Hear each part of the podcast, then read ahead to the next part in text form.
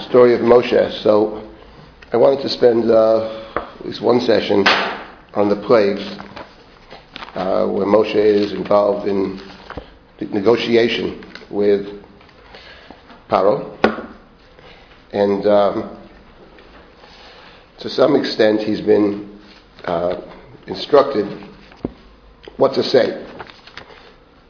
Very specific instructions. The instructions are found, instructions and a caution. Uh, they're found within this episode of the sneh. Uh, on page 118 in this translation, actually the very bottom of 117, bottom of 117, first you're going to go to the people, they're going to believe you. Then you're going to go to Paro, Melech, the king of Egypt. On the bottom of 117 in chapter 3, verse number 18, it says, Uvata ata v'ziknei Yisrael el melech Mitzrayim, v'amartem elav, Hashem Elokeu Ivriyim nikra aleinu. V'yata ne'elchana derech shoshit yamim b'amidbar, v'nizbechal Hashem Elokeinu. So go to the king of Egypt, there's a whole plan, and, so, and say to him, the Lord of the of the Hebrews, Elokeu Ivriyim, nikra aleinu, has, how do we translate nikra aleinu, um, has appeared to us, can they just translate manifested himself to us, whatever. Uh, and let us, therefore, let us travel, Neochana, please let us travel a three-day journey into the desert, that we can bring sacrifices to our God. And then God continues, I know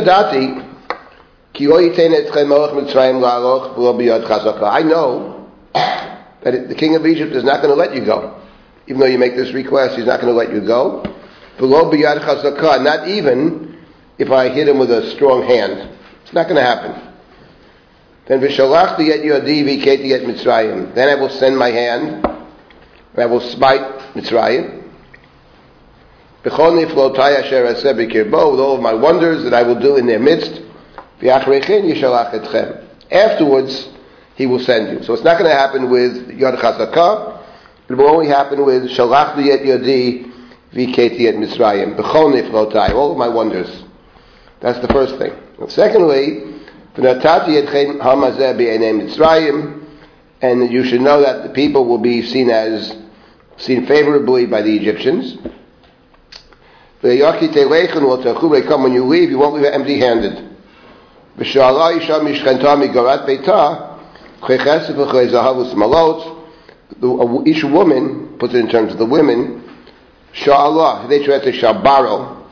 It's not clear whether Sha'ol here means to borrow. Borrow usually means you're going to pay it back or give it back. In this case, it never is repaid, but they will literally request, they will request from their friends, relatives, neighbors, and those that dwell in their house, gold, silver, clothing,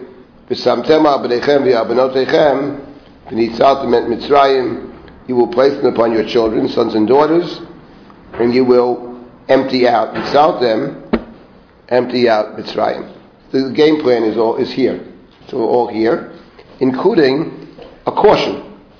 The caution is that you should understand that you are not going to succeed at first, and secondly, that um, there's even a script what to say. Say to Paro in the very first verse over here that That's what you say to Paro. So there's a script. There was a plan and a script for the whole interaction with Paro. A caution: don't don't be disappointed if it doesn't work at first. It's not going to happen right away. Even if I smite him with a very heavy uh, uh, with a heavy hand, it's not going to happen until v'shalachti et yodi v'keti et mitzrayim. Which I would say over here is another example where the expression l'shloach yad is found. It's found in many places. Shlichut yad means not just to outstretch out your hand. Obviously, over here, when God says, "I will stretch out my hand um, and I will smite Mitzrayim," so the stretching out of the hand uh, has to do with some kind of aggressive act which uh, harms, endangers uh, takes that which belongs to somebody. Okay, this is the plan. Now let's see how Moshe did with following the plan. So let's see, the first time he engages with Paro, that's found that's found chapter 5. We didn't actually look at these verses earlier for whatever reason. I don't know why. But let's just take a look at a few psukim in perek hey, then we'll jump from that very quickly to the plagues. Chapter 5, this translation, page 120. V'achar, v'achar bo Moshe v'Aaron. So afterwards, first they go to the people. The people believe them, as God had said they would. That's the last verse of chapter 4. Then in chapter 5, v'achar bo Moshe v'Aaron, v'yomru paro. כה אמר השם אלוהי ישראל, שלח את עמי ויאכלו לי במדבר. The first thing that's interesting is that when Moshe and Aaron go to Paro, they, they collectively speak to Paro, and they cite Ko Amar Hashem, which is very often used in prophetic writings. Thus says the Lord. It's like a quote. But which Lord is speaking to them? Ko Amar Hashem Elohi Yisrael. Shalach et ami midbar. for whatever reason, hard to know why, Moshe has deviated from the script. That's not what God told him to say. God told him to say, tell Pharaoh, the king of Egypt, the God of the Hebrews has chanced upon us. Nikra. But Moshe doesn't use the name of the people, he says. He doesn't call the people the, Hebrews, Ivriim. the, the name he uses is Thus says Hashem, the God of Israel, Israel. He calls the people, his people, Israel, and not the Hebrews. And God has said, Shalachet dami v'yochogui b'midbar. Um, there's a slight difference there as well, I would say. What God had told him to say was that God has chanced upon us.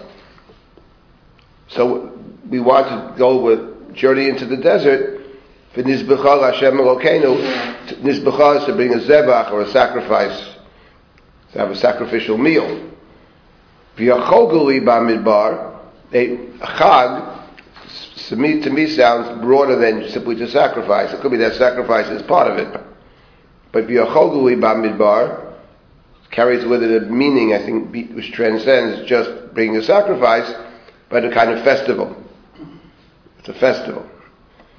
So that's, in other words, he seems to be requesting of Pharaoh more than God told him to request on the first stage. Pharaoh's answer is instructive. Vayomer Paro, Mi Hashem Asher Eshma B'Kolo. Who is this Hashem, Yud Hey Vav that I should that I should obey? Listen to his voice. L'shalach et Yisrael to send Israel out. Lo yadati et Hashem. I don't know this God. V'gamet Yisrael lo shaleach, and furthermore, I have no intention of sending out Yisrael. So this is, right away we realize, I mean Moshe should realize, we certainly realize, that the person that you're dealing with is not a simple person to deal with. He's a, a tough guy, and he's a categorical no.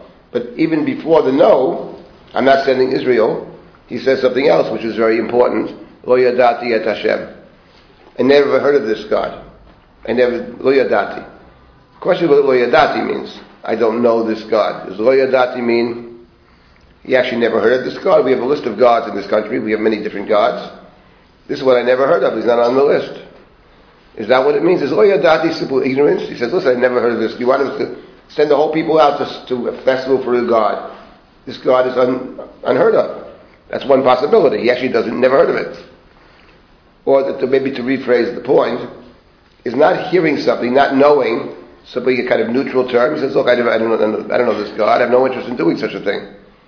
Or Zoya Dati et Hashem carry with it, as we read this, something negative. What do you mean you don't know?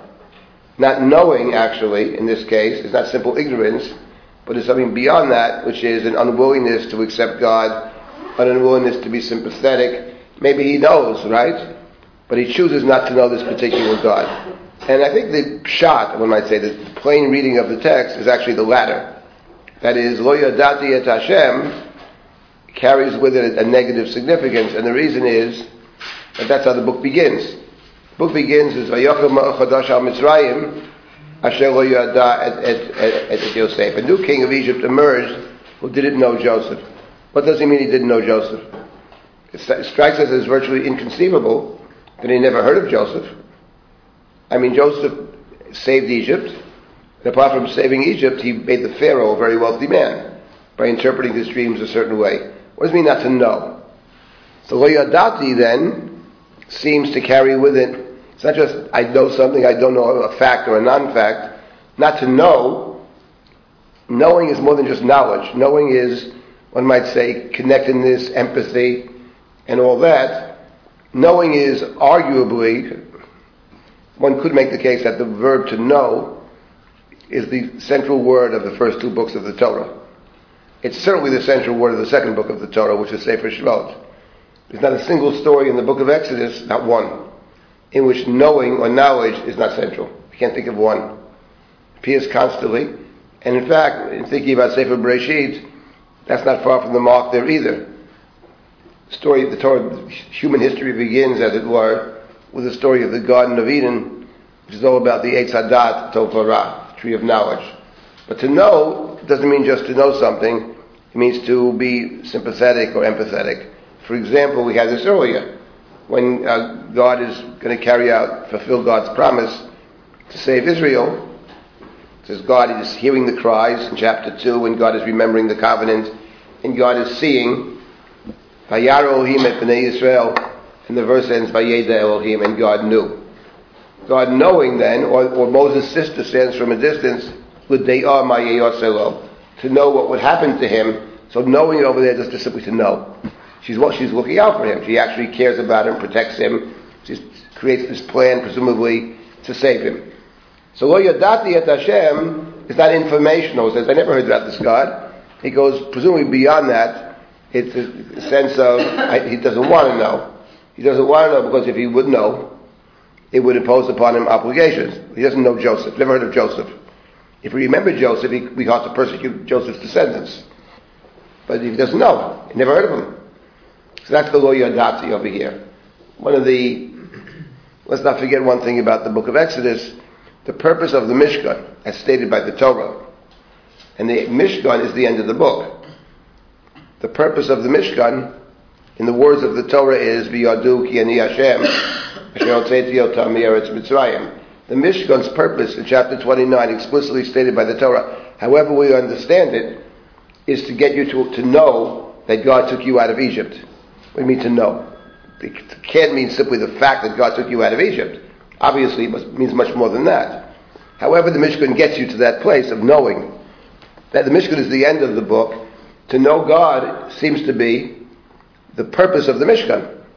So therefore, to know God is very central, and Paro says about himself, he's not, he's not, not embarrassed to say it, so that's actually a very important point. Moses is up against a very tough uh, character here in his negotiation, and he, we'll, get to what he tries to accomplish, but the first point is, Paro says to him two things, I never heard of this God, and B, Gabit Yisrael, and also, Certainly also, I have no intention of sending Israel out to worship this so-called God that you mentioned. That's his answer. That's a very curt response. No, no, no. It's not, not happening. So now Moshe, in the third pasuk, changes his language. It's very curious. In, in verse number three, on the top of page 121, he changes the language to what God told him to say in the first place. As is this verse number three is what God told him to say in the first place. For whatever reason, he deviates from the script. And that doesn't work very well. Now he goes to the next verse. Interesting verse. Vayomru Eloheo Ivrim Nikra Aleinu. So they said something different, which is virtually the same as what God had said earlier. We saw this. The God of the Hebrews, Nikra Aleinu. The JPS translation says the same thing, manifested himself. I have no idea what manifested. Nikra Aleinu uh, is curious here for the following reason. I simply point out that when God speaks to Moshe earlier, God said to Moshe, Tell Paro, the king of Egypt, Eloheo Ibrahim Nikra Aleinu. Nikra Aleinu is written in the uh, earlier verse with a hey. In this verse, it's written with an aleph. You see the difference? It's written with an aleph. Nikra Aleinu. The question is, is there a difference? It's a very good question. Is there a difference between Nikra with a hey and Nikra with an aleph? Nikra Aleinu was a Nikra with a hey. I mean, typically we do distinguish them. They seem sometimes to be used interchangeably, but it seems there should be a distinction between Nikra with an aleph and Nikra with a hey. Nikra with a hey usually gives the sense of, I would say, God met us, God chanced upon us, right? Um, when Isaac, when Yitzchak asked Yaakov, son, how come you're back so fast with the food? Right? Ki hikra Hashem elokecha lefonai, with a hay. Because the, your God caused it to appear before me. Caused it to, to, to nikra. It's a sense of karad. It's more of a sense of chance. It's more of a sense of necessarily that's not planned. Now, kara with an aleph carries with it a different set of meanings. It could, they could be used interchangeably over here. That to be korei something or somebody typically means more than just by chance. Like the term lik lik likrov shame, for example, to call by name has the meaning in the Torah and beyond of designating somebody or picking some, choosing somebody.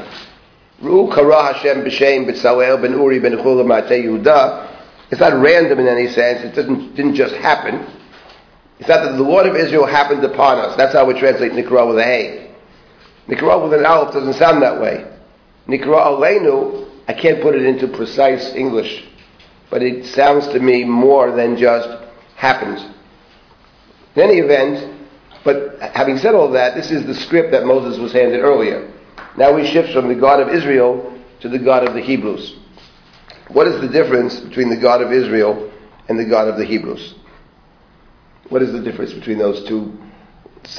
Obviously, Moshe changes it. So it has significance. What's the difference, yeah? The God of the Hebrews is when we're in the golah, and the God of Israel is when we're in the land. That could be what, but why is that so? The word Israel is sometimes used even in exile as well. It is. Okay. It is, right. That was a good theory, but it Well, actually is a good theory because I think there's some truth to it. That, in other words, let me, let me say this. The God of the Hebrews, Ivri, Ohio Ivriim, the word Ivri has two meanings in the Torah. Abraham was the first one to be called the Ivri, the Hebrew. The, the, the, the refuge, the survivor from the war of the four kings runs to Abraham, Ivri. Told Abraham the Ivri. Ivri has two different significances there. Ivri, on one hand, the Jews are called Ivrim, uh, because they are descended from someone named Aver. In the, the Torah's genealogies, Noah has uh, three sons, and um, and uh, one of them is Shem. He's the primary son. And Shem's great grandson, fourth generation from Shem, is a fellow named Aver. So Abraham is descended from, from, from Aver. The, the Midrashim that we encounter in many places have this mythical Beit Midrash called the Beit Midrash of Shem and Aver. So Aver is actually a person, and Abraham is descended, the Ivri, is descended from, he's one of Bnei Aver. That's one significance, that's one meaning to Aver. But there's another significance to Aver, which has to do with the, the, the meaning of the word Aver. Aver, Aver, Aver Hayardain, the other side of the Jordan. So Ivri is somebody who comes from the other side. The fact of the matter is, the term. The well, we may or may not want to go back, but it's typically for, In other words, Joseph is called the Ivri. B'shami Tanu Nar Eved Eved Ivri. The one who's primarily called an Ivri in Genesis is Joseph. Why is Joseph the Ivri? He is an exile. But the point of the word Ivri is, it's the way the other sees you.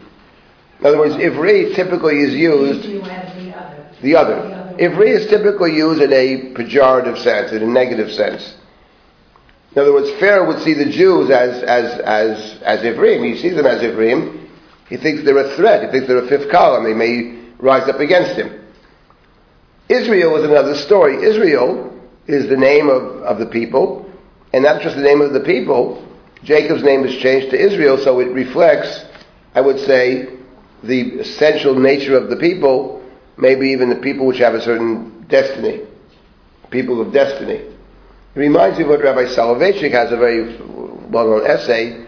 He writes about two, two, two, two kinds of two descriptions of, uh, of, of Jewish identity. One he calls faith, and one he calls destiny. Very famous essay. And um, where did he write that? I think it's in Kol Dodi Dofek. I'm not sure, but I think, think so. It's quite uh, interesting. And he actually talks about this, I believe, I remember him well, in this context, he, and it, I think it's very true in this context. In other words, the Ivri has a meaning of, I mean, he tries to take it to a slightly different place, but Ivri is used as the, the, the, those from the other side. He, he would say, from the other side, that is, they don't necessarily have their own, own, own identification. What identifies them is that they are, for example, persecuted by others. They're seen as different by, by, by, by the other side, so they become the other.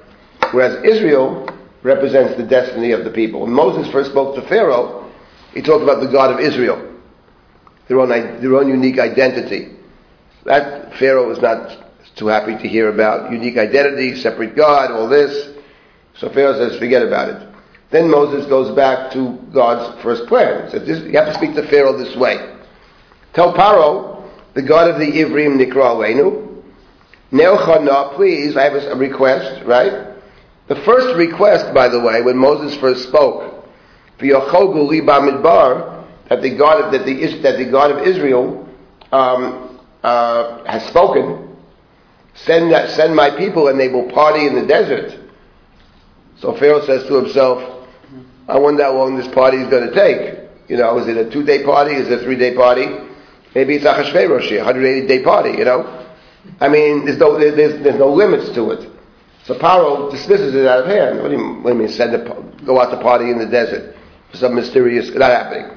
So here, Moshe changes it. The God of the Hebrews, that, that Hebrews is somebody that you recognize.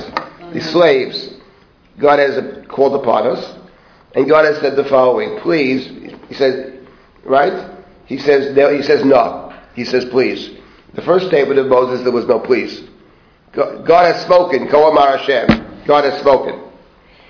Uh, but now it's please. But let us go for a three-day journey into the desert.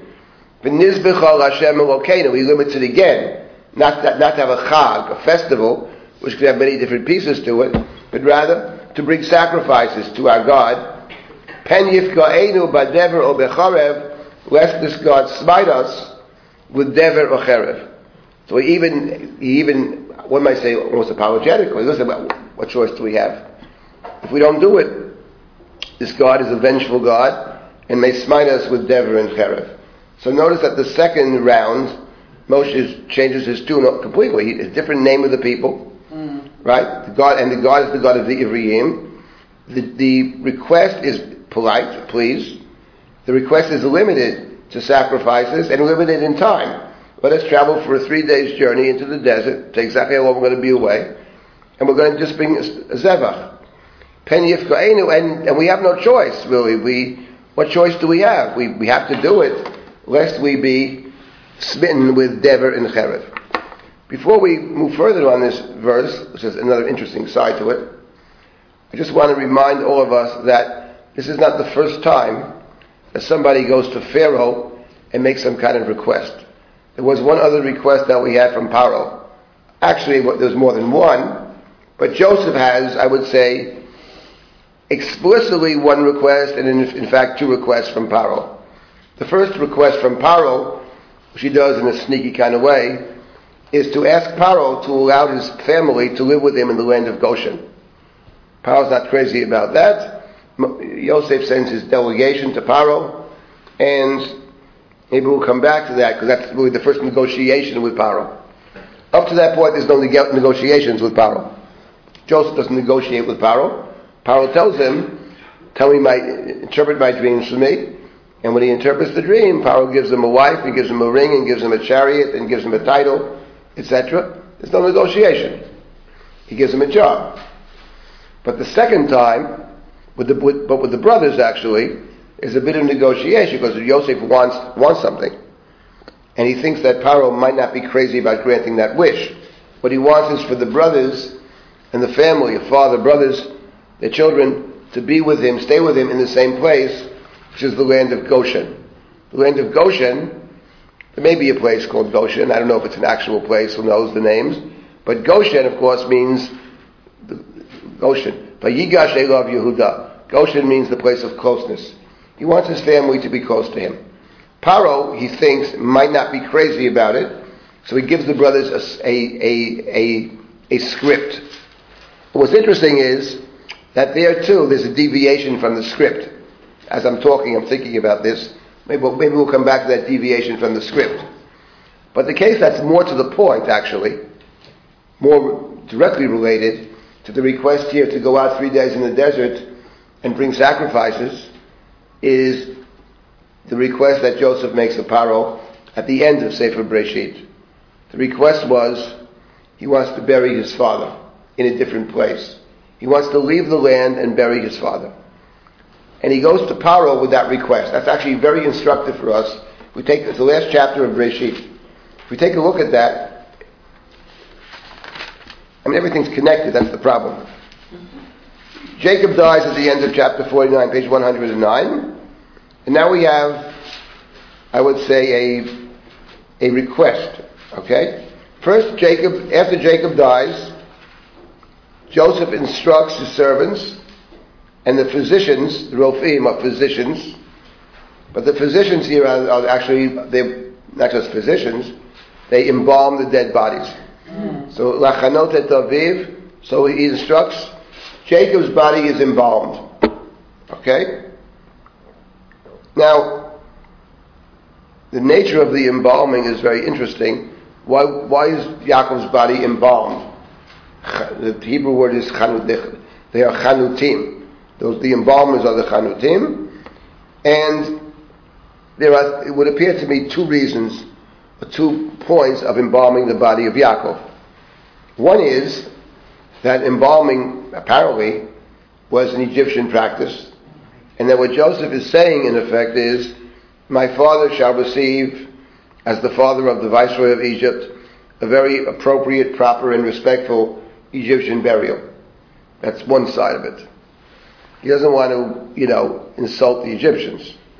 It's also possible that embalming, we have the mummies around today, um, is a way to preserve the body, and he wants the body preserved because Yaakov has a journey to go on. He wants to take him to the land of Canaan, so that the embalming has a second point as well. In any event, the body is embalmed 40 days, and in verse number 3, the Egyptians mourn Yaakov for 70 days. So the death of Yaakov is a, a national figure. The father of Joseph, everybody is mourning for 70 days. You read a few, this is chapter 50. A few verses later, it says, a new king emerged who didn't know Joseph. How could you not know Joseph? Just had a seven day mourning period for his father. Anyway, okay. In any event, so then the, the, the crying is all over, and now we have verse number 4. Now we have the tricky part. Yosef Paro Emar. Joseph spoke to Pharaoh's court, Pharaoh's house, saying, if I find favor in your eyes. Please, he says, speak unto Pharaoh, saying, This is verse number five. My father made me swear. Behold, I die. In the grave that I dug for myself in the land of Canaan, Shamatik Mereni, bury me there. So now, I will please go up I will bury my father and I will return. That's Joseph's request. And Pharaoh's response is the next verse, Vayomer Paro, Alei ukvarat. Pharaoh says to Joseph, go up and bury your father as he made you swear. Here there are some very interesting pieces about this conversation. I think it's a really important conversation for us because it really foreshadows the conversation that conversations that Moshe will have with Paro. Yes. That's the only request that he actually uses an intermediary. Yes, he does. Oh, That's a very important point. What did she say? What she said was this. That's a critical point. I was about to say it myself. What's interesting about that verse hmm. is that Joseph does not approach Paro himself. Directly, right. He doesn't approach Paro directly. He approaches, we are told, the servants of Paro, Avde Paro, and not just that, by the way. Three times in this little conversation he has with them, beginning in verse number four, middle of verse number four. He starts saying, "Na matzati chen b'einechem, dabru na b'yaznei Paro emar," and then verse number five, "My father made me swear b'yato el na." Three times in a verse and a half, one little word appears. The word is na. Please. Now, who is he saying please to? He's telling them to speak to Paro for him. Now, you have to understand, the, the one who's doing the talking is Joseph. When the brothers appear before Joseph in Egypt and he reveals his identity, he says to his brothers, Hurry up and bring my father down. Hurry, hurry, hurry. Quick, bring him down. And then he said to the brothers, He'll see, he'll see, he'll, he'll see my situation here.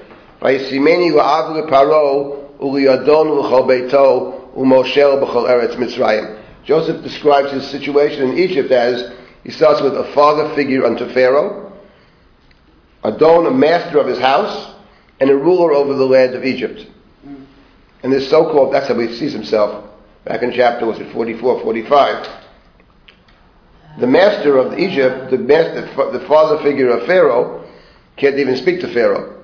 He has to beg, Avde Paro is the shocker, he has to beg the servants of Paro to speak to Paro for him. And notice something else about this, about very interesting, which is, he changes certain, he, the way he represents it to them. First, please, please, and please, three times. But he says, he, he, he says two interesting things of it. Well, I say three interesting things. It's called negotiation. Number one, he says that my father made me swear. It's like, what can I do? My father imposed an oath on me. That's number one. An oath is something you take in God's name. We know that Joseph always represented himself to Paro as a deeply religious person. I should interpret your dreams. Dreams belong to God, right? Elohim Yaned Shalom Paro. And Pharaoh married him off, by the way, to the daughter of a high priest of Egypt. So Joseph is represented as a deeply religious person. Number two, apart from saying that my father made me swear, he says something else which is true but not true. My father wants me to bury him in the grave that he dug in the. There's never an intimation that he actually dug the grave. Quite the opposite. The intimation is that he's buried in the same place as his father, grandfather, mother, and grandmother. But the you get this image over here of Jacob taking this you know spade and digging the hole in the ground. That's uh, the second point. But the third point, which is extremely striking for us and relevant, I will return. exactly, What? I will return. The Vyashuva. Yeah. What do you mean be Vyashuva? What, what are you thinking, basically? What do you mean? I want to just bury my father and I will return. Sounds to me like he's trying to, he's trying to, Reassure. yeah, reassure or to, to lessen the, in other words, you think you're going to leave? No, I have no intention of leaving. Of course I'm going to come back. What can I do? My father made me swear. The poor old guy dug the grave himself. But I'm going to come back. Yeshuva. He doesn't speak to Pharaoh. He speaks, he begs the slaves of Pharaoh. And then Pharaoh says to Joseph, go and bury your father as he made you swear. So Pharaoh is very clear about this. If he made you swear, you have no choice. I don't like it. And Joseph understands he doesn't like it. Now, I shall return. That seems to be the issue. When we think about I shall return, think about Moses negotiating with Paro, we want to go off into the desert to have a party. So Paro may be saying to, from, to himself, really? You want to take the, all the slaves to the desert? And how do I know they're ever going to come back? I mean, that would be Paro's thinking, right? So, it's interesting, if we look at the story of chapter 50 of, of Breshit, there's an interesting verse over here. So, Joseph goes up to bury his father. Verses 7 and 8 are extremely instructive, and verse 9 too. These three verses, when you read them in conjunction with our story of Moshe, our negotiator, and the whole story of Moshe and Paro, now you read these three verses, which appear later, of course, they take on a different cast. They feel differently. If They're on, they're honoring him, but at the same time, they're making sure he does come back. Exactly. How, how to make sure he comes back. It's exactly the point. Verse 7, 8, and 9. On one hand, they are seemingly honoring this great national hero, Yaakov, the father of Joseph, who had a great, a wonderful Egyptian embalming, 40 days of embalming. But now when Joseph goes up to bury his father, "Vayalu ito kol avdei paro, zignei beito, zignei er, eretz." So the servants of Paro and the elders of his house and the elders of Egypt, they're all going together. Maybe to demonstrate this is an Egyptian thing. V'chol Beit Yosef, and the house of Joseph, Echav, Beit Aviv, his father's house, his brothers, and there's a little statement at the end of verse number 8. Rak, however, Tapam v'tzonam uv'karam azvu b'eretz Goshen. But the children, right? The children and the cattle, the animals, they left behind in the land of Goshen. And why did the Torah tell us this actually?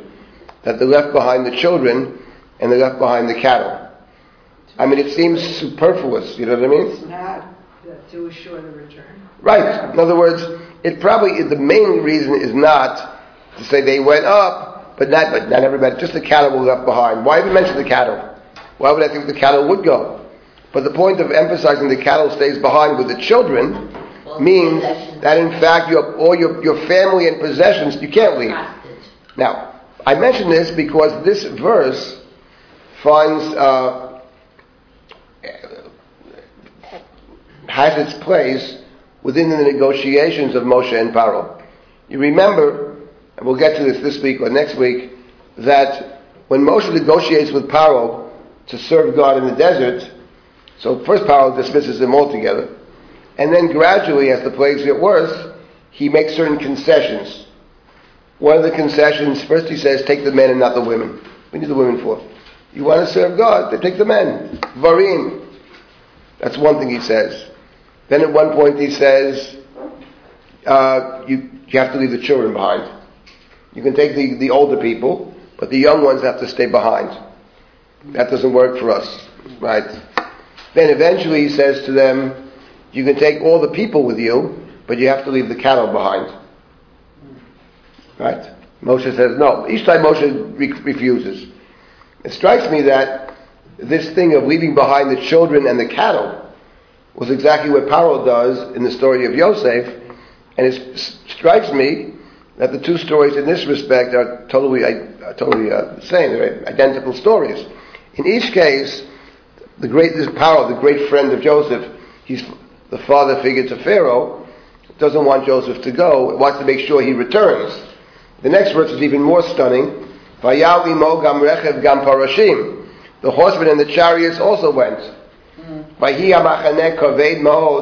And the, the camp was very large, literally very heavy.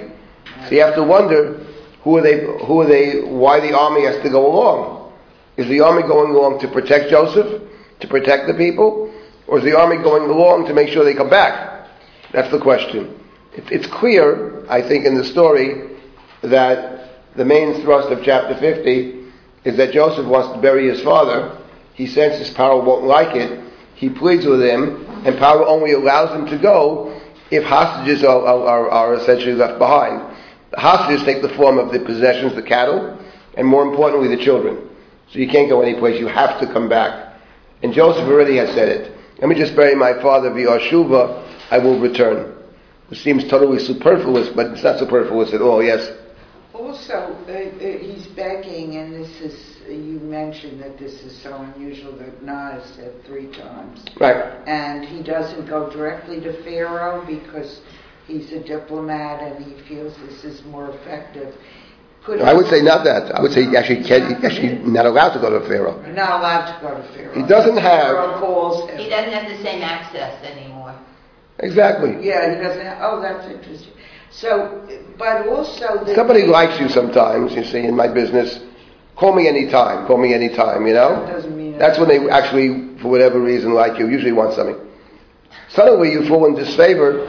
You, you, somehow the phones are, they're, never in their office, you know what I mean? That's the way it works with Joseph. When Paro wants him, wants him because Joseph will make him a very wealthy man. Give him all the cattle, give him all the land, Right. enslave Egypt.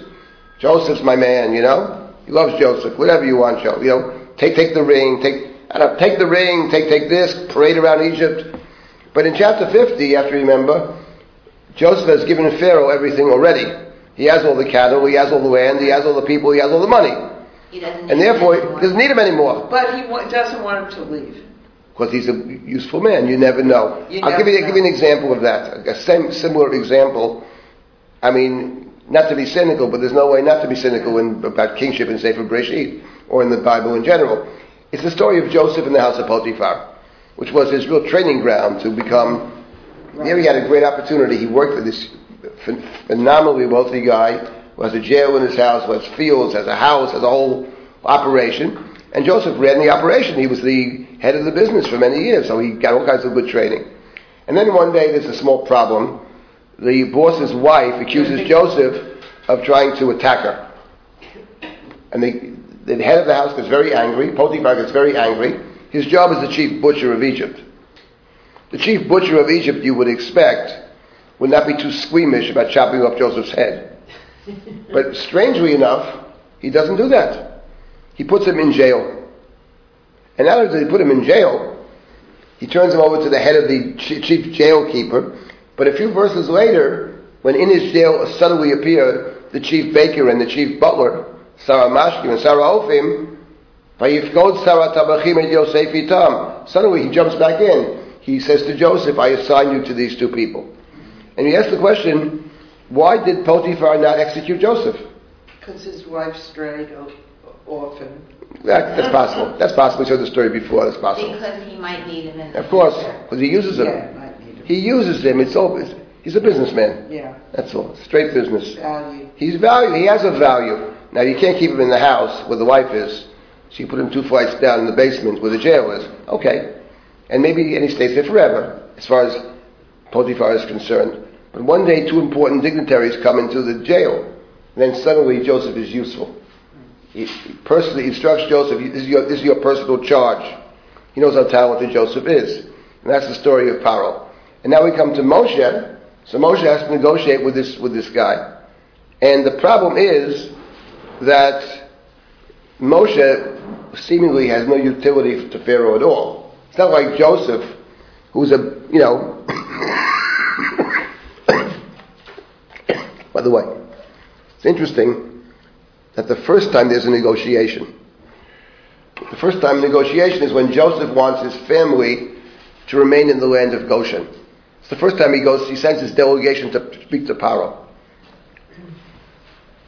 That's actually very interesting. Let's take a look at that because that's an interesting negotiation. Many years ago, when I first started Drisha, I, I tutored one fellow, businessman. Didn't have much background. He's actually a very interesting guy, and he got very excited about the story of. We started with Chumash. begin- He got very, very excited about Moshe and Paro. He says because he himself was a was a was a business negotiator. You love that story, you know. So here we have another negotiation. The, there, there, um, there are three negotiations. The, the one we're going to spend a lot of time on is Moshe and Paro, but if you look at the first time that Joseph wants something from Paro, he wants the family to stay in his part of town, which is the land of Goshen, from the word Vayigash, the, the, the place of closeness or nearness. He doesn't want the family to be dispersed throughout Egypt. So the family comes down. Remember that Joseph sent wagons for the family. Remember that. The idea of sending wagons, okay, is that they can take not just the people down, but take all of their possessions down. So they're coming down to Egypt, actually, as the Torah says in our book, Shemot Ishu Beit. They're coming down with their with their house, with their objects, with their people and their things. That's what Joseph wants. He doesn't want them to simply be assimilated into the land of Egypt. That's what Joseph wants. And now he wants Pharaoh's permission to settle them near Joseph. He has to ask Paro permission. The complicating factor is that when Paro hears that Joseph's brothers are, are, have come down to Egypt, right? Joseph cries and everybody hears it. Paro, so Joseph says, come on down, come on down, I'll take care of you and all that. This is on page 98 and 99, at the end of chapter 45. Paro hears that Joseph has brothers. He says, Come on down. He says, Come on down. On the bottom of page 98, right? Have your, fam- have your father come with his family and come to me, and I will give you the, the good of the land of Egypt. You will eat the fat of the land. Verse 19. You are commanded to do the following. Take wagons to the children, right? Paro says, take wagons, and bring down your father and come. Verse number 20 is very instructive. Never mind your belongings, he says. Kituv mitzrayim lachem hu. That is a verse that is very interesting. Paro says to Joseph, send the wagons, bring the family. Don't worry about where you're going to be over here. I will give you the fat of the land of Egypt. And he adds, and don't be concerned about bringing your possessions. Forget the possessions. Just come down. You'll be completely dependent. Right, completely dependent and completely assimilated into into in, in, into Egypt. Dependency is very important. You know what I'm reminded of in reading this? My point is that from the very beginning, this is where Joseph gets in trouble, actually, with Paro. Because here, for the first time, there's a clear distinction being drawn between what Joseph wants and what Paro wants. Joseph wants his family to be near him. Joseph wants his family to preserve their identity. Preservation of a foreign identity in the land of Egypt doesn't work well for the pharaohs or for the Egyptians in general. They don't take kindly to people who want to do their own thing. So here you have it straight up. Don't worry with the possessions. I mean, when you read this verse, you think about a very famous midrash. Very famous midrash. Leave the kosher pots behind. If you knew pots. That's what he's saying. But there's a midrash. Thought you were about to say it. There's a very famous midrash about Jacob. All these things we could spend a lot of time on, but not going to. But Jacob leaves the house of Lavan, right? And then he's trying to, he takes his family and he crosses over the, the, the, the wadi to the other side. But, but Jacob is left alone. Everybody else crosses over.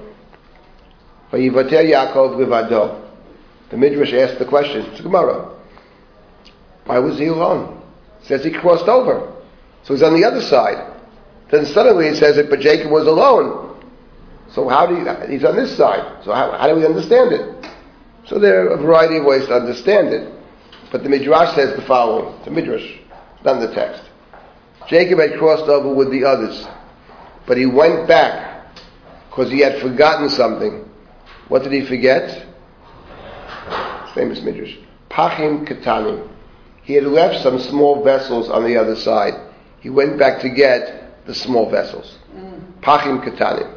The question, of course, is when you read such a statement in the Gemara, the Midrash, very famous. The question is, what does it mean? Is it a critique of Jacob? It's a criticism. He went back, crossed back the other way to get some vessels, or is it saying something positive about Jacob? That's an excellent question. I would say that let's be positive for a moment, that what Jacob is saying is something very important which is the part of the story, which is when you're returning to the land, you have to bring all of yourself with you. The pachim katanim could be seen as a positive, actually, because mm. not just vessels, vessels, th- things. We said they they're, they're, people and there are things. That's true. People, what's important, you know, the money is secondary. Money is a means to an end. That's all true. But there are objects that we have that it transcend their value. There are things that are very dear to people, and they're maybe not worth so much money. Maybe they're, you know, not, but they carry with it a deep significance. Maybe it's a photograph of, of somebody. Maybe it's an object you had as a child, and maybe something from uh, that you know someone in your inner circle was very fond of, or whatever. We have all kinds of memories associated with things. And the point of Yaakov is that if we read the Midrash as a positive, so Jacob is about to return, come back to the land. He wants to bring himself fully back to the land. He doesn't want to leave the, the memories behind. So he goes back and he brings the Pachim Katanim. The point over here is the story of Joseph and negotiation with Paro is Joseph wants the family to come to come to him. Let's be together as a family. But that's what Paro's the last thing in the world Paro wants is to establish your, your own identity within the land of Egypt. That in fact is what the new Pharaoh says in the beginning of our book. Look at these people. They're going to, right? They're multiplying. There's so many of them, right? Maybe they're going to join up against, against us, right? So the point is, his concern is we better outsmart them, right? Am b'nei Israel, Rabbi Yatsumi Menu. He, he, suspects them. That's Mitzrayim. They always suspected the stranger.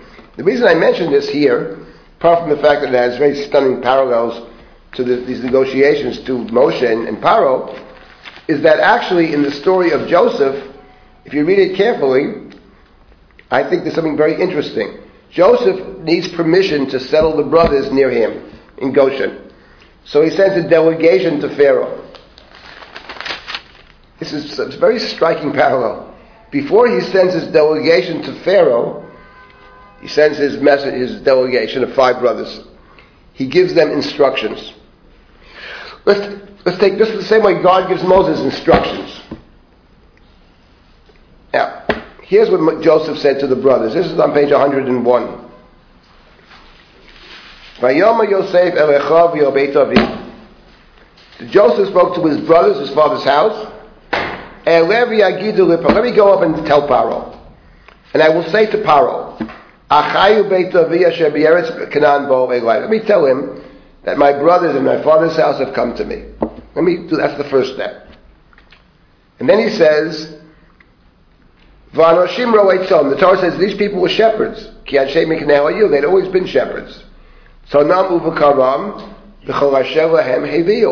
and they had brought with them all of their cattle, all their possessions they brought with them. Right? They didn't do what Pharaoh said. First, to leave your possessions behind. They didn't do that. Now, now Joseph speaks again. He's talking to the brothers. Now listen, here's what's going to happen. Pharaoh will call out to you and say, Ma Masechem means, what is your occupation? What do you do for a living? What do you do? He's going to ask you that question. Famartem, you will say, avotenu. Answer the following. We are shepherds, and we've always been shepherds. We only know one trade. We're shepherds, our ancestors were shepherds. And then Joseph says, Bavur teshvu b'yeretz Goshen. Ki toavat Mitzrayim kol And this way, to put you in the land of Goshen, the Egyptians don't like shepherds. So this is the whole game plan. I don't know if any of you have ever had that, I've had that situation in my life more than once, where you want to meet somebody, I want to meet with somebody, ask whatever. Someone has to set it up for you. So the person says, here's what's going to happen. I'm going to set it up. I'll, I'll call him. You go. Here's how the conversation is going to proceed. This is what you got to say. And that's exactly what Joseph says. I'll go to Paro. Let me talk to Paro first, he says. I'll fix it all with Paro. And then it's going to go through the forms. He's going to, he's going to ask you at what point, what do you do for a living? We've always been shepherds. And then he's going to, Bavur, in order that Teshvu Eretz Goshen. It doesn't sound when you read it that that's what they're saying. They said, You're saying this for the purpose of living in the land of Goshen. That's what Joseph says is going to happen. Now, let's see what happens. So, the um, chapter 47. Joseph came and spoke to Paro. He says, My father, brother, and all their possessions have come from Canaan. V'hinam b'yaretz Goshen. They're already in the land of Goshen. He said, so it makes it even easier. They're in Goshen. Where are they now? They're in Goshen. All Paro has to say now is, okay, in Goshen already, let them stay there. That's all. It's easier than saying they've come, they're waiting at the train station, where should they go? This way they're already in Goshen, so the default is stay where you are. Okay. And Joseph then, in the second verse, chooses five brothers. He stands them before Paro. So, so far so good, exactly right? So far so beautiful. Now we have verse number three. Exactly. He says, what do you do for a living? What's your occupation? Vayamru paro, roetzon avadecha. Gam anachnu gam avotenu. And they said, we are shepherds. We are shepherds, and our ancestors are shepherds. Now what's supposed to happen next? What's supposed to happen next is Paro is supposed to say to them, oh, you're shepherds, and you're in Goshen. That's a good place for shepherds. Stay, stay, stay in Goshen. That was the plan. Lo and behold, the next verse is very stunning. Next verse is, Vayamru el Paro, they said unto Pharaoh. Here we have a general rule. Why does it say Vayamru el Paro? They're, they're doing the talking, right? Why would the verse introduce it by saying Vayamru el Paro? The previous verse says Vayamru el Paro. We have this in the Bible many times. There's some Israeli who wrote a, a, a, a, I remember who it is, wrote a whole study of this. He claims 12 different reasons for this kind of form. I don't know if there are 12 reasons, 8 reasons, or 6 reasons. It's probably more than one, but typically it's the following. The main reason is the following. The Chamalei was points this out in one place as well. It's, it's, it's self-evident when you read the Chumash. But when it when when when I'm talking, it says Vayomer David or something like that, and then I stop and I'm talking to somebody else, and the next pasuk starts Vayomer David. It often means that an answer was anticipated but was not forthcoming. So in other words, over here, that, Answer. an answer to my question. In this case, I say, the brothers are speaking. Paro says, what do you do for a living? They said unto Pharaoh, we are shepherds. Always been that way. What you expect, according to the script that Joseph laid out for them, is Paro says to them, Paro, stay in the land of Goshen. But the next verse doesn't say Vayom Paro. It says Vayomru El Paro. Once again, they're talking. So why does the Torah introduce them a second time? Because exp- there's a silence. They're waiting for Paro to say something. He says nothing. He makes them speak. And what does he make them say? Vayomru Paro, Logu ba'aretz banu, ki ein mirel atzon shel avodecha, ki chaveru av b'eretz Canaan. V'yato yeshun avodecha b'eretz Goshen. He makes them spell it out. Listen, they said, we've come to live in the land temporarily, Logur. We're coming temporarily because there's no uh, grazing ground back in Canaan of the famine, because there's a heavy famine. And now, therefore, Yeshvuna, please, they beg him, please let us stay in the land of Goshen. That was not the script. He was supposed to make the offer. He doesn't make the offer. He makes them request it explicitly. And the next verse, you would expect to say, so Paro said to the brothers, okay, you can stay in the land of Goshen. But that's not what it says. The next verse says, Parelo Yosef Lemar. Pharaoh spoke unto Joseph, saying, Avicha v'achecha bo elecha. Your father and your brother have come to you. Eretz Mitzrayim ufadecha The land of Egypt is before you. Avicha. Put them in the best of places. Yeshvu b'eretz Goshen. Let them stay in the land of Goshen. By the way, if you happen to know that there are amongst them men of valor. The verse is extremely instructive if you actually take time to think about it and read it. Many people just read it without thinking. If you think about it, what Paro is actually saying, what he's saying is, first of all, he makes them beg. That wasn't the script. He makes them actually ask, no, please let us stay in Goshen. And then he doesn't respond to them at all. He doesn't bother speaking to them. He speaks to Joseph. Your father and your brothers have come to you. That I think is a criticism. Not what I said. I had said in the next, the land of Egypt is before you. Don't, don't bring your stuff with you. That's what I told you. I told you assimilate into Mitzrayim. But no, no, no. They've come unto you. Okay. They can stay in Goshen. I'll let them do that. Oh, by the way, if you happen to know that any of them have abilities, maybe they can go to work for me. So in other words, the point is, I'm doing you a big favor. I expect some kind of return. Maybe you can help me out. But this is a favor I do you, and I don't like it, he says. That's what he's saying. I don't like this thing. I don't want them being near you. Bad idea. I want them assimilated into Egypt. And I made that offer, he says. You have chosen to refuse my offer. Hmm. That's all. Now, Joseph, this is only chapter, beginning of chapter 47. The rest of chapter 47 describes how Joseph makes Pharaoh rich. He gives him all the money, all the cattle, and all the land. So Pharaoh's displeasure with Joseph has no immediate, uh, it, it doesn't realize itself in anything, because though he's unhappy with Joseph, and there's this a real disagreement over here, but he still has a use for Joseph. So in this negotiation, when they beg him, he says, okay, you can do it. No, no problem. But you, but you, do, you, I'm doing you a favor, he says. I'm doing you a favor. But later in chapter 50, in that negotiation, Joseph has nothing except his talent. But he's, that, he's already given Paro everything. So in that case, he can't even speak to Paro altogether. There he has to beg the, the slaves. I want to get a sense, if you ask what is the larger point over here, there are two important points. One is, now we'll look at Moshe and Paro, and we'll look at the negotiation from this context. But I want to make a different point about the Chumash. The way the Chumash works is you have, you have, you have certain characters who are, I mean, Paro is actually a very interesting character. But it would, would be a grave mistake, in my view, to think that in the Chumash there are good pharaohs and bad pharaohs. There's no such thing as a good pharaoh. They're all exactly the same. The only thing that ever changes with Paro are the circumstances.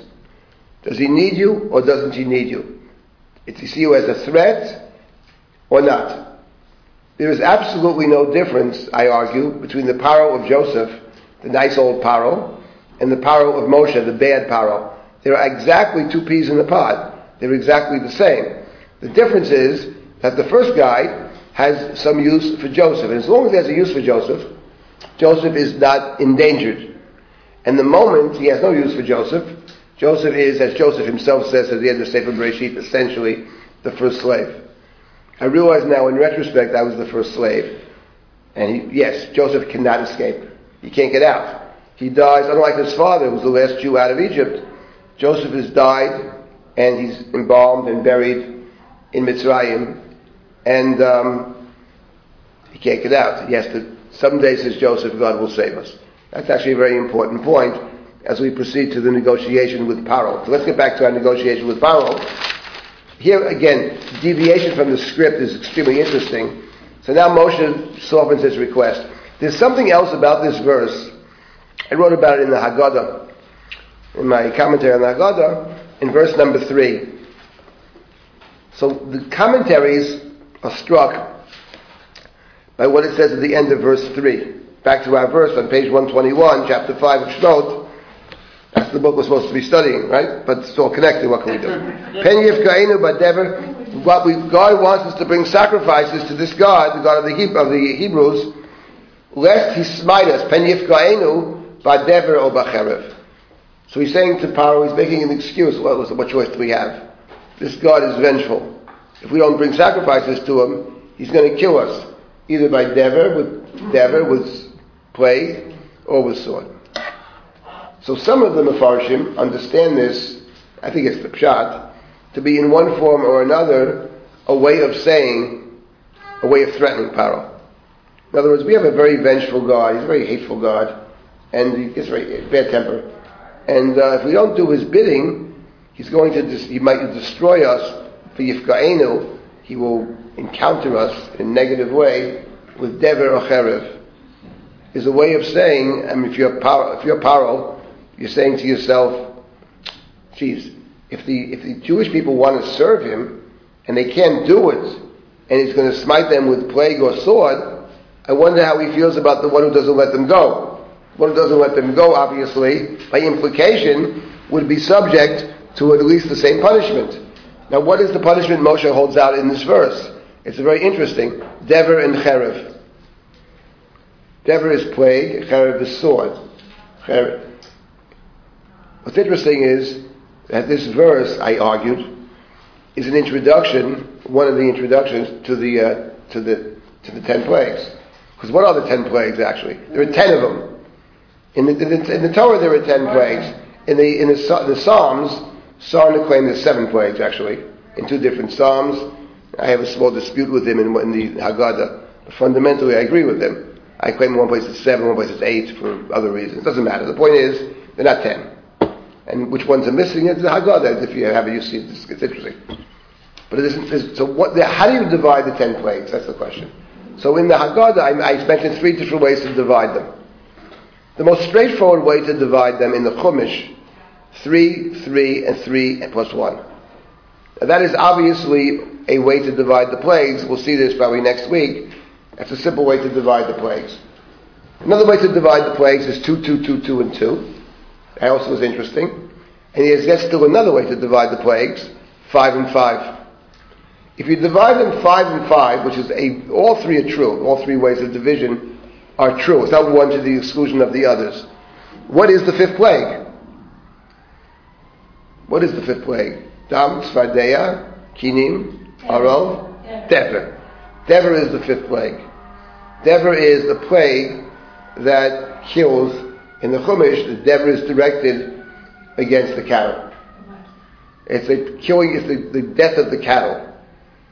Cherev, if we think about sword, there was no actual sword, but if we consider that uh, killing of the firstborn would become under Cherev, and there actually, however they were killed is not clear, it could well be also a plague, but there the killing of the firstborn, the firstborn humans died, also the animals. So if you think about the plagues, divide them into two groups, five and five, is a very good way to divide them. The first five culminates in the killing of the animals, and the second five culminates in the killing of humans and animals. So pen yifkaenu badever or bacherev. We better serve God. You better, Sister Powell. We're very concerned about this. We don't serve God. God will smite us with dever and cherev. Is of course, I would say, kind of implicit threat to Paro. Because obviously, if, if God would kill us for not bringing the sacrifices, I think God would, would, would, would feel about the person who prevents us from going. Exactly is what's going to happen. But never. It's interesting that, in a way, it's a veiled reference to what God had said to Moses on the way down to Egypt. Tell Paro if he doesn't listen to me, I'm going to kill his firstborn. And that, I think, is already hinted at over here. The possibility that not, non-compliance will result in death it's implicit in this in this pasuk. Penyifkaenu, it's said politely, us, but it's clear to Paro what that us is. It's not just us; it might be you as well. So what's what's Paro's response? The king of Egypt said to him, Lama Moshe v'Aaron tafriu et ami masav. Why he says to Moses, he says, why do you two tafriu et ami masav? Lafriya means to disturb, even in modern Hebrew, to disturb.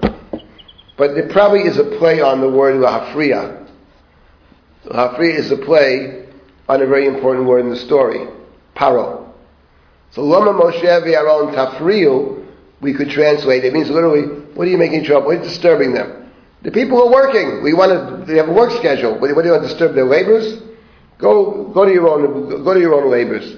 But it, the subtext is, why would you, Moses and Aaron, you, you, you want to dictate what to do? Do you think that you are Pharaoh? Only one person here gives the rules. It's not this God of Israel. I don't know who, who it is, and it's certainly not Moses and Aaron. Lama Moshe v'Aaron tafriu, go into your into your labors. That's the first thing Paro says. Then Paro says the second thing. Vayome Paro, hein rabim ata amaretz, otam. Paro said unto Moses, there are so many of them, there's so many Jews. Vishbatem otam. You would cause them to cease from their labors. That's actually a very instructive verse. Vishbatem, Shavat is to cease. The hishbatem is to cause them to cease. But of course, the word that's connected to the word Shavat, hishbit, tashbitu, is the word Shabbat. He says, what do you think? He says, we're going to give you days off. You want to go travel into the desert, a three-day journey. Imagine, three-day journey into the desert, you got your sacrifices, takes at least a day. And then you come back for three days, you lose a whole week. You think I can afford that? It's not about, it's not about one guy not showing up at work. There are oh, there's so many of you. There's so many of you is the reason that Paul sets on his, on his course. Right? Rav Yotsu Mimenu. Would you cause them to stop working? I would say, would you cause them to have a Shabbat? So what Paro is opposed to, when you work for Pharaoh, there's no Sabbath. And actually this is actually a very important point in terms of the whole negotiation. Paro is opposed to Shabbat. Now why is he opposed to giving them a break? What's interesting about the story, it's very important to get into the head of Paro to understand what he's thinking. it's, you would say to yourself, if I have a, if I have a business, you know, so I, I produce whatever I produce. I don't know, it doesn't matter what. And I have a lot of workers.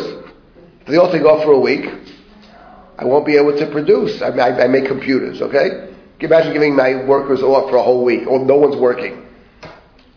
I could produce 10,000 computers in that time. Could have sold them. I can't afford to take that kind of a loss. I'm a businessman. I want to make money. So that's. But that apparently is not what Paro was thinking. It's clear from the story that Paro doesn't actually care about the work. It's clear from the very next story. Paro instructs his uh, taskmasters to take away the straw from the Jews. He says, take away the straw and have them produce the same number of bricks that they produced earlier. Now, obviously, that's not, not going to be possible. They can't produce the same number of bricks because you got to go forage around to find the raw materials. You're not given the raw materials. So when they can't produce the same number of bricks, the Jewish taskmasters are beaten up. They get because they have to take responsibility for the fact that the quota has not been filled. From that, we learn a very important lesson about Paro, very critical lesson about Paro. Paro doesn't actually care about the work. In other words, if he actually cared about the work, he could have said the following Moses, you Jews are producing 20 bricks an hour. And I see you're very lazy. From now on, it's 30 bricks an hour. That's what I would have said if I were Paro. So you got to work harder. You want to, you want to, you want to take, you want vacations. I don't give you vacations. 30 bricks, not 20. But that's not what Paro says. He doesn't say 30, not 20. He says produce 20 without the, without the raw materials. You got to fill the quota. But of course, they can't fill the quota, and they get beaten up. Therefore, what you see is that the actual production of the work is not what he cares about. So, what does he care about actually? Why is he having them work so hard building all these store cities as he does in chapter 1 over here as well? Yeah. First of all, it reminds me of the show of, which is just. So what is the reason though? I agree, but what is what is it? Our people will work to death, uh, and were, and that was the deliberate plan. And here it's just authority. He wants to exert his authority.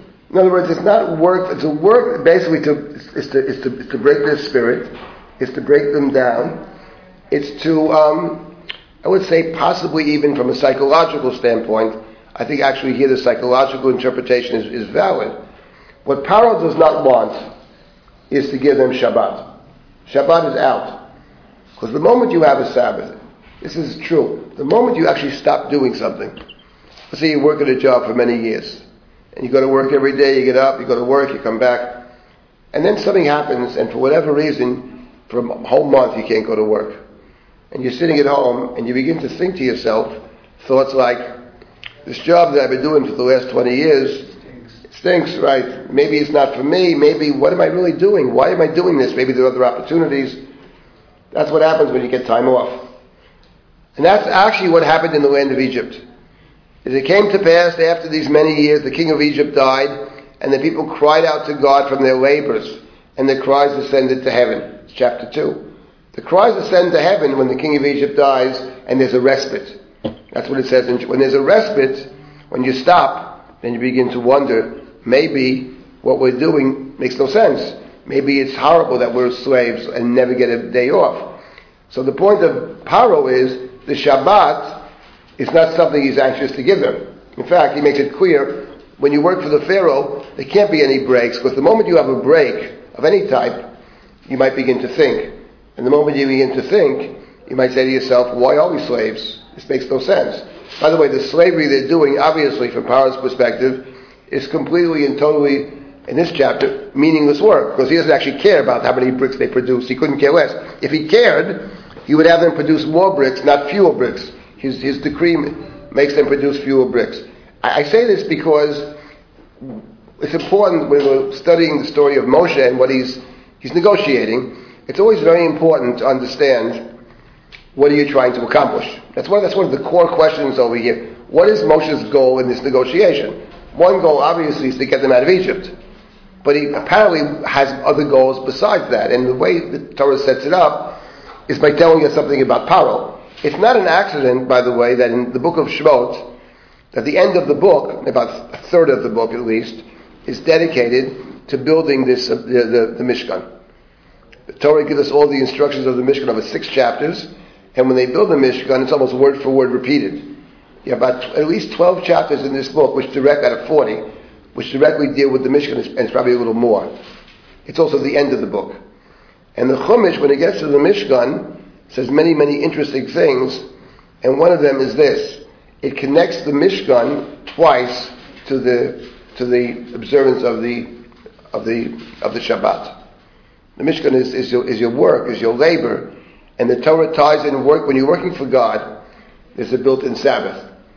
That's actually very important, and in conjunction with the built-in Sabbath, the Torah says something else about the Mishkan. Melechet machshevet, the Torah calls it, meaningful or purposeful or thoughtful labor. So the point is, you're trying to free the people over here, but it's not just freeing them from Pharaoh. You want them to, you want to inculcate in them a sense of their own possibilities, a sense of their own identities, and enable them to grow. All of this is not possible when you work for Paro, because you can't even think for one second. So that's that's the point I want to make. Now, we you want to say something? Um, no, I just thought, you know, you know if you ask something from Pharaoh, he's going to try to break your spirit even more. Right. Mm. That becomes clear in the story over here. He's a tough guy to deal with, which makes the story very interesting. I mean, he's you're negotiating with a. He's right because he's not just going to be. He's not to. He doesn't just say no. Actually, the point is he's proactive. He sees in he sees in Moshe. Uh, he says it pretty much straight out. He sees a threat in these people who dare to question him. The very fact that you dare to question, and that Moses killing the Egyptian was a very important thing. The fact that he actually did something. The slaves are, are a slave is educated to be passive. You follow the rules. That are weighed down by those that abuse you, but that you follow the rules. So the fact that Moshe rose up and killed the Egyptian it's not just about killing one Egyptian. It's from Paro's perspective, no doubt, an act against the whole institution of slavery. And over here, Lama Moshe Aaron Tafriu et Am, which is the play on Paro, he sees in Moshe and Aaron, and very correctly so, a, a, a very great danger. That Moshe and Aaron are different from the other leadership of the Jewish people. I wanted to make one last point about the difference between Moses and Aaron's leadership and the leadership of the Jews, and then next week we'll start with the plagues. But you have, and we know, we know the story. Next week, are we meeting next week? It's President's yeah, we are, we are meeting. Doesn't matter. We are meeting next week. Yeah. Right? Okay. Meeting next week, right? Fine. Just Sunday. Just Sunday, so just Sunday, but the rest of the week we're meeting. Now, later in, in the story, we so we know what Paro did. He takes away the straw. He takes away the straw. The Jews can't meet the quota and the leaders of the Jewish people that are the taskmasters, whatever you want to call them, they get beaten up. So what do they do? They get beaten up. And the Torah tells us two things that happen after they get beaten up because they can't pr- produce the quota. The first thing is that the, the they call the Shotrim, the officers of the Israelites appear unto Pharaoh. It's on the bottom of page 121. They cried out to Pharaoh. Why do you do this? Why do you behave this way to your servants? Your slaves don't get straw. But you tell us to make the bricks. And your servants, we are being beaten. But your people are the one responsible. Actually, it's Pharaoh responsible. They don't want to say Pharaoh. So they're pleading with Pharaoh, what is this? We are, they call themselves three times Avodecha. We are your servants. Why do you beat us up? What, what did we do wrong? We're good servants, we're good slaves, we do the work. So Pharaoh said, no, you're lazy. Right. That's why you're saying, let us go serve, bring sacrifices to God. Now go and work. And you're going to, he repeats the same thing same quota. So what is, what is the response of, this, of the suffering servants, the suffering slaves? What do they do? They go to Pharaoh. Pharaoh's the guy who's beating them up, you understand? They're going to the one who's beating them up unfairly, and they're saying to him on three different, it's all the same thing, we are Avodecha. We're your slaves. What did we do wrong? We're, we're, oh no, he says, you're lazy. That's why. because you that's why you want to go big sacrifices to your God. The point of Pharaoh was something else, a very important point for the negotiation. What he wants to do is to create separations between the Jews. Separations between the workers and their taskmasters who get beaten up. Separation between Moses and Aaron on one hand, and the people and the, and the people's own leadership on the other. So a very clever man. In doing this, that now they can blame Moses, which is what they do. They blame Moshe for, for, the, for their problems. Instead of actually blaming the one who's responsible, which is Paro, they're going to say to Moshe, well, what are you doing? You're giving this guy an excuse to kill us, right? So they, but they, the people, the, the people, they approach Paro, the Shotrim. Moshe, Moshe speaks to God. Vayoshev, verse 22, Vayoshev Moshe Hashem Vayomar, Adonai Lama Zeh, Rama Zeh Shilachtani. Moshe said to God, why? Why have you done evil to this people? Why did you send me? Ever since I came to Pharaoh to speak in your name, he has done evil to this people. And you didn't save them. And Moses' words are very striking actually. Why did you do evil to the people? What he says to God is, think, ever since you sent me, things have gotten worse. Pharaoh's a wicked man who does evil, and I must say, with all due respect, oh God, I hold you responsible. Because you're sending me that caused them to do evil. And you didn't step in and save them. If you didn't step in and save them, you must, therefore, you have to be held accountable. You have to remember, Moshe is a man who on three separate occasions there was no business of his own, steps in to save somebody. Hatzelo Salta is not a person who's talk, idly talking. He's a person who has on three separate occasions when he sees two, someone in trouble, whether it's Yitro's daughters or whether it's the two Jews that are fighting, whether the Jew and the Egyptian, he jumps in to save. Ish hitzilanu, he saves, he gets involved. So he, Moshe now turns to God and says, you didn't save them.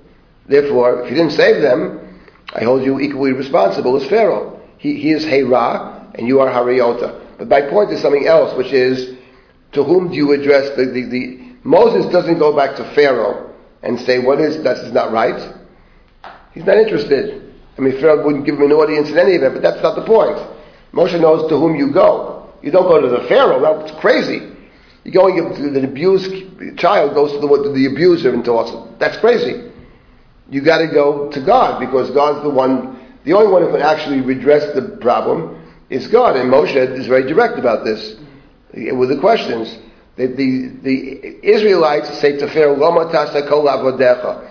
Why do you do this to your servants? They see Pharaoh as, as, as, as, as, as, the, as the leader. They see the Jews as Pharaoh's servants.